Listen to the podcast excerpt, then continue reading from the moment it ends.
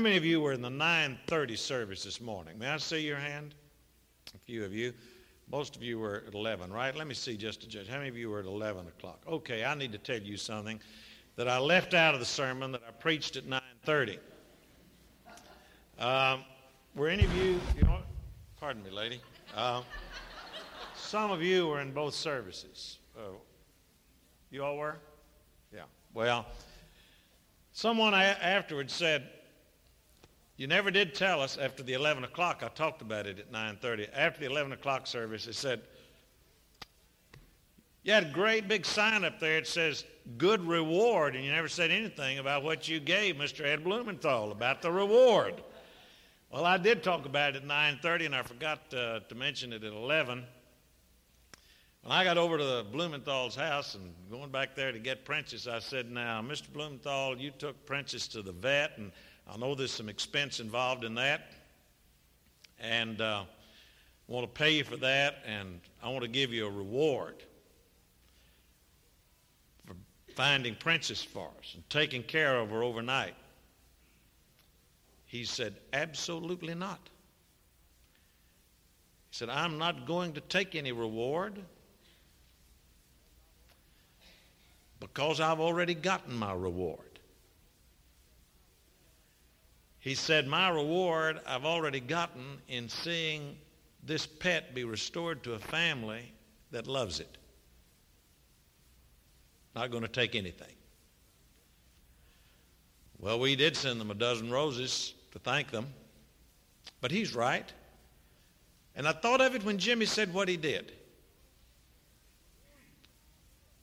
The reward the Christian gets for being a Christian, the, the reward the Good Samaritan gets for being a Good Samaritan, is not some sort of financial bonus that God tacks on at the end of the day or the week or the lifetime. It's in the act itself. The reward in serving Christ is the reward of serving Christ.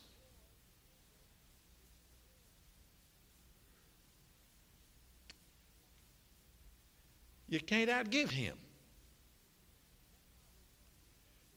And that's why reward can never be measured in material terms or numerical terms. It's not quantitative. As Jimmy so properly said, it's not in the number of baptisms or the amount of mission dollars or the size of the congregation or where you preach or how big your church is. It's in the quality of the commitment that transcends all of those quantitative analyses that we place upon life. That's hard for the non Christian to understand, isn't it? Because they live in such a digital world where everything is added up pluses and minuses, rewards, adding and subtracting. But in serving Christ, the reward is in the service itself, and that is incalculable. Amen? That is true. Now, I want to pick up for just a moment on what I endeavored to speak on this morning about Jesus speaking in parables. And the one thing I want out of these few moments to try to get across and, and just going to plant the seed, I want you to pray for me, and I want to pray for you, and I want us to all to pray for each other, that we will begin to see that Jesus Christ is still speaking to us in parables. As someone has said, the sin of our time is that we have taken the concrete and turned it into an abstract. So we think that if, if all, all we have to do is just give the word, I mean, just give the word.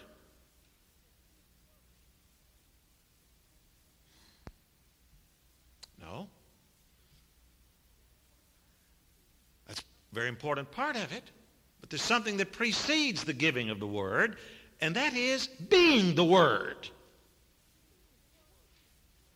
Being the word in what we do, consciously and unconsciously. Most often and most effectively, unconsciously. The Word became flesh and dwelt among us. Well, where is the flesh of Christ today? You're it. We're it. We are his body. We are his flesh. We are the continuing incarnation of his spirit in the world to be going about doing exactly what he did. And how did he teach? How did he communicate? Parables. He helped people to see God in unexpected places and unexpected circumstances and unlikely people. And what I want for me and what I want for you and what I want for us as a church is to begin to get more sensitive to what God is doing in our world through people.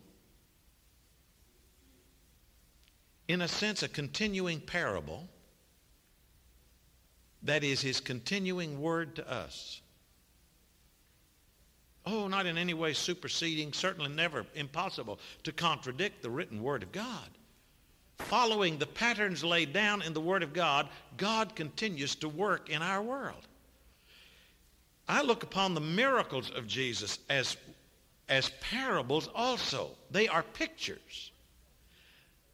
It was a great day when they, when Gutenberg in, in, invented the printing press and we were able to get the printed Bible. But in one sense, we've lost something because we have it written down. You know, for the first uh, hundred years or so, the church didn't have it written down. The scriptures that they refer to in the New Testament that Paul refers to are the Old Testament scriptures. They didn't have any New Testament scriptures. They didn't have a, they didn't have a Bible, Matthew, Mark, Luke, and John, Acts, Romans, etc., in every prison where Paul went, put there by Gideons. Marvelous that they are there now. Wonderful that they are in hotel rooms now. But there's, with every blessing, there becomes an attendant danger, potential danger. We will begin to limit the Word of God to definitions and to words and to a page. And before they had it written down, you know the only way they had to communicate it? Tell it. Tell stories. Tell the stories that Jesus told and tell what they mean. Tell the story and reinterpret it in the life of what's going on in Athens and in Corinth and in Rome. That's the way they preached. That's the way they communicated.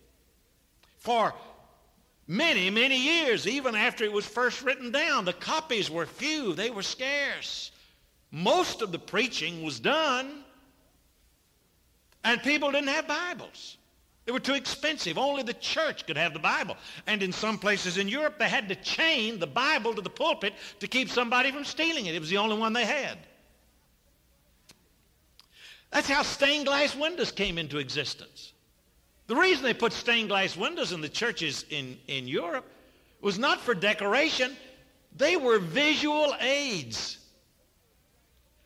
They put those big stained glass windows there because people didn't have a Bible, and many people who might have had a Bible couldn't read, but they could see a picture, and so the priest would preach off the pictures that were shining through the walls of that church. Later on, stained glass windows became decoration, but they were the first utilization of visual aids by the church. They became decorations after people got copies of the Bible. Wonderful, marvelous that we have them in our home. Many of us have dozens of copies in our home. But something is lost because we don't tell the story. We don't hear it, digest it, repeat it and apply it to the circumstances of our lives. And what I want to do in my own life and what I want us to do together is to begin to see what God is doing in the world, continuing to do through his people that becomes the stained glass window in effect, becomes the Bible in effect to people who are not going to read it or who have read it and don't understand it. But through us as the continuing parables, through us as the continuing miracles, they begin to see the Word of God.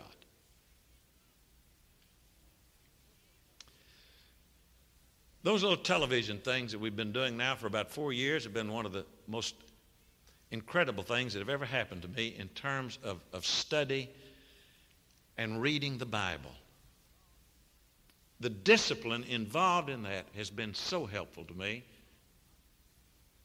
It's helped me not just in terms of television, it's helped me in terms of just basic communication.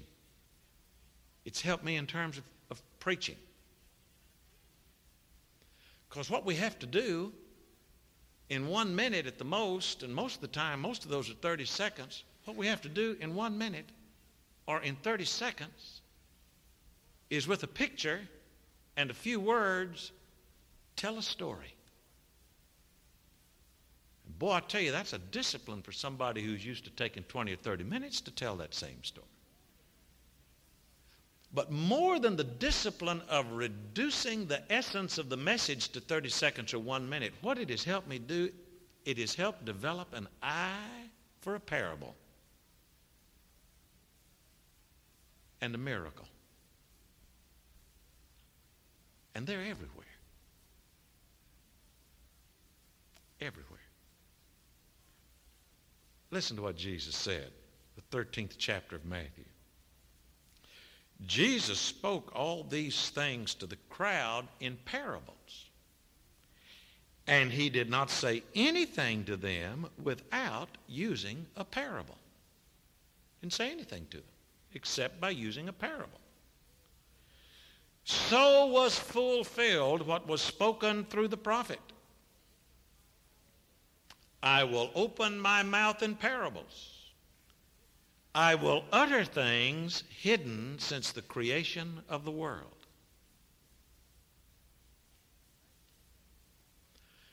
There's a fascinating thing going on among young people uh, nowadays. I've read about it. I'd like to be in on some of the sessions. They've tired of television and everybody has uh, had stereos and Walkmans and all sorts of electronic equipment. You know what's happening in a lot of places among uh, students? They're getting together and telling stories.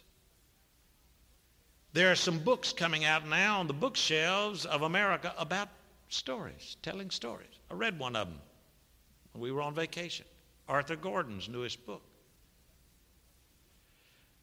And thanks to Betty Hendricks, we were introduced to Arthur Gordon and A Touch of Wonder, and I've read it and I've reread it, took it with us again, Betty, and, and read it. Just tell stories, parables. And you read it or you hear it, and 15 minutes later, the bomb goes off inside your brain. So, what I'd like to urge you to do, and I want to do it myself, start reading the parables out loud. You may feel embarrassed doing that, get alone in a room. Read the parable out loud, close the Bible, and just tell it. Just tell it to yourself. And then say, Lord, help me today to be a parable, to be a vehicle, to be a witness, and help me to see a parable, see a miracle, see a witness that you're bringing to me through other people. They're everywhere. They are simply everywhere. One of the marvelous things about learning to do this with somebody else, your husband or your wife, your son or your daughter, is to begin to talk about them. That's one of the fun things that Steve and I do when we're making these spots because he is so creative and he is of the electronic era. Uh, I am, I, most of, a lot of us, are, we have one foot in the Gutenberg era and another foot uh, in the electronic era and uh, we're, we're sort of schizophrenic.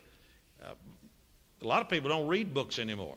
Everything they are getting, they're getting by a picture or by a, an image. Listen, everything you read, you get by an image or a picture created in your mind by those words on that page.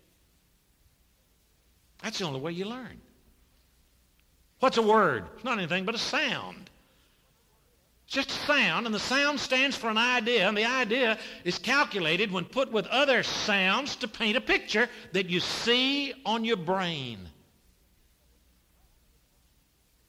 And so we need to cultivate that. We need to cultivate that. We're living in an electronic age, but a lot of us are still being educated in the Gutenberg era and wondering why we don't learn.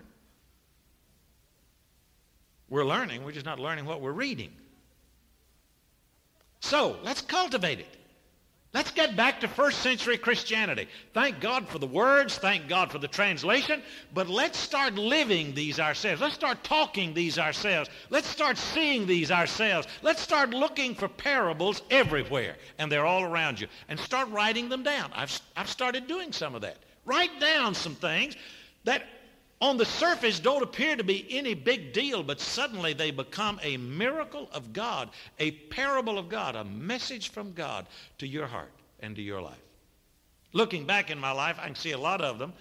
Naturally, I've forgotten a lot of them. I missed a lot of them. I didn't understand them. I, didn't, I wasn't looking for them. But I've gone back. I've gone back into my life and I've started thinking through experiences I had and saying to myself, what was God saying to me through that? What was the message of that parable?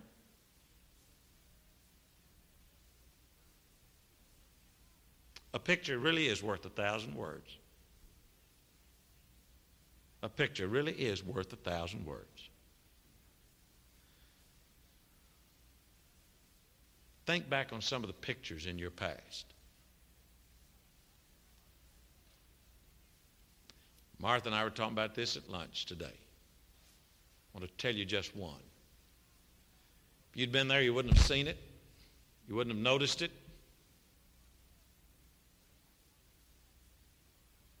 But I was made sensitive because of the circumstances of the moment. And I saw it. Makes me think of how many were there and I didn't see. But I saw it. It was in the Moscow airport. We had, as many of you have heard this story, had tried to take some Bibles into the Soviet Union, 42 Bibles. Some of you were a part of that crowd. We each had one Russian Bible in our suitcase. We weren't trying to smuggle them. We weren't going and waving them, saying, hey, we're bringing you the Word of God. But we, were, we had the Bibles. We'd gotten them from the Slavic Gospel Association. Russian New Testaments. I had a contact in Moscow that I was going to give them to, and he was going to distribute them to people who did not have a Bible, a written Bible. And uh, they confiscated those. To make a long story short, they called all of our crowd back in who had already gone through customs, and then they got the rest of us and went through all of our stuff with a fine-tooth comb, took all of our Bibles, our Russian Bibles. They even took our own personal New Testaments and our own personal Bibles, which is contrary to international law. You're supposed to be able to carry one Bible with you anywhere in the world. They took all printed material. They took tape recorders. They took everything. They did give us back the tape recorders on the airplane when we were leaving Russia, but nothing else.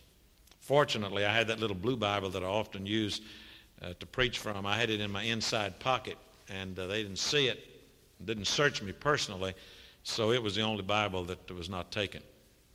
They took me in a room there and questioned me for three and a half hours about who I was and where I'd come from and why I was doing this. And from one to four people would come in and question me repeatedly, and then they had me write out a whole lot of stuff about who I was, where I'd come from, what we were doing.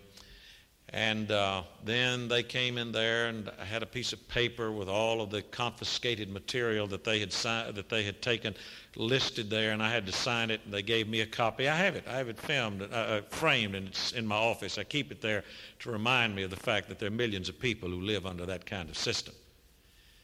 There it is, written down there. I've had people who read Russian to look at it. Bibles are listed, the tracts are listed, all the things are listed there standing outside after they'd let, uh, taken me out of that little room after those hours, and I didn't know where anybody was, what happened to my family or anything, all of our group, but everybody was safe, thank God. I was standing there at the customs counter in the Moscow airport. All of the group was out there outside just suffering on a hot bus. And uh, Stephen had sneaked back in somehow and was standing there uh, beside me. And I was talking to this Russian custom agent, this woman. She was a weightlifter on the Russian team. She was, she was something else. uh, and I said, uh, I asked her a question or two, and she spoke fluent English. I said, uh, what will happen to the Bibles? And very curtly, she said, the Bibles will be burned. And I said, even though they're worth 100 rubles apiece on the black market, which is a little more than $100 apiece, they'll be burned. And just a slight little change of expression, not much, but uh, she said, they will be burned. Well, I was standing there just stunned by the whole event. And over there, about as far from me as Bob Lotus is from me now, up there on about the fourth pew, was the, were all the Bibles stacked on one of those tables. You know how when you go through customs, they've got a place for your suitcase and a big deal there, and they check all this stuff.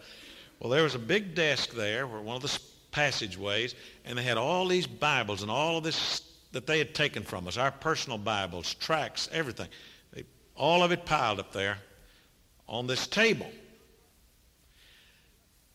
And a young Russian custom agent in a uniform, I guess he was military, but in a uniform, was standing there while I was talking to this customs agent, wondering still what was going to happen to us, how they were going to dispose of us, afraid that they might dispose of us.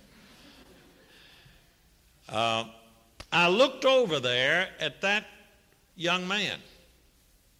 He had a Bible open and was reading it. He looked at me, and I looked at him. Not a word was said, couldn't be. I looked at him, and he looked at me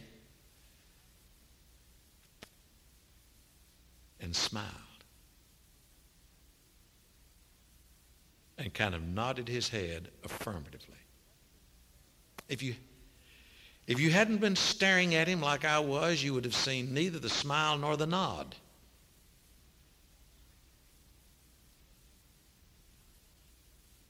Just a touch. But just enough touch to say, God is in this. God is here. God is at work. His word, spoken, written, lived, shared, with a smile and a nod, however it comes, His word will not return void. It will accomplish.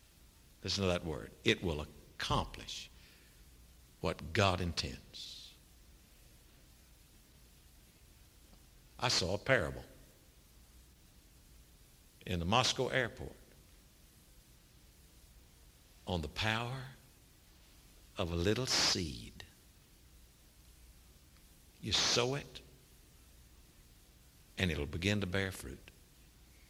A smile and a nod. How much more fruit? I don't know. I'm not responsible for that fruit. I'm responsible for that seed. Share it. Sow it. Give it. And in your life and in this week, watch for God. He's going to be there. He's going to be at work. His parables are going to be taking place all around you and all through you see them, be them, and the Word of God will be declared.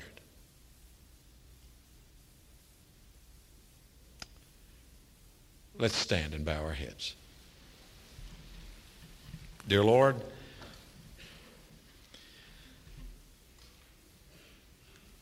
as we read your word, help us to see your word. As we read these stories, help us to get into these stories. Help us to see that they are our stories, that you want to enact these and relive these and redo these in and through us. That you want to turn us into the miracles and the parables of this day and speak through us. And so, God, we pray that you would give to us an eye for you, an ear for you, a heart for you, an imagination for you, to hear you and to see you and to recognize you as you are at work in us and through us and through others around us and in this world. We thank you, dear Lord, for your word. Jesus Christ, the living word. And we thank you for the written word. But, oh God, help it to be reincarnated in us. And may your Spirit make us to be witnesses unto you, beginning where we are and reaching out to New Hampshire and to Nigeria and to the office and the school and wherever we go tomorrow. And in all of our tomorrows, we pray for Jesus' sake. Amen. Just as I am, I come. We sang an invitation hymn for you to trust Christ, to move your membership, rededicate your life. Maybe some of you would like to come and pray. Just kneel here quietly for a few moments, return to your seat, as a number have done week after week. If you're impressed to do that, you do so. Quietly, prayerfully, meditatively, we sing. You come.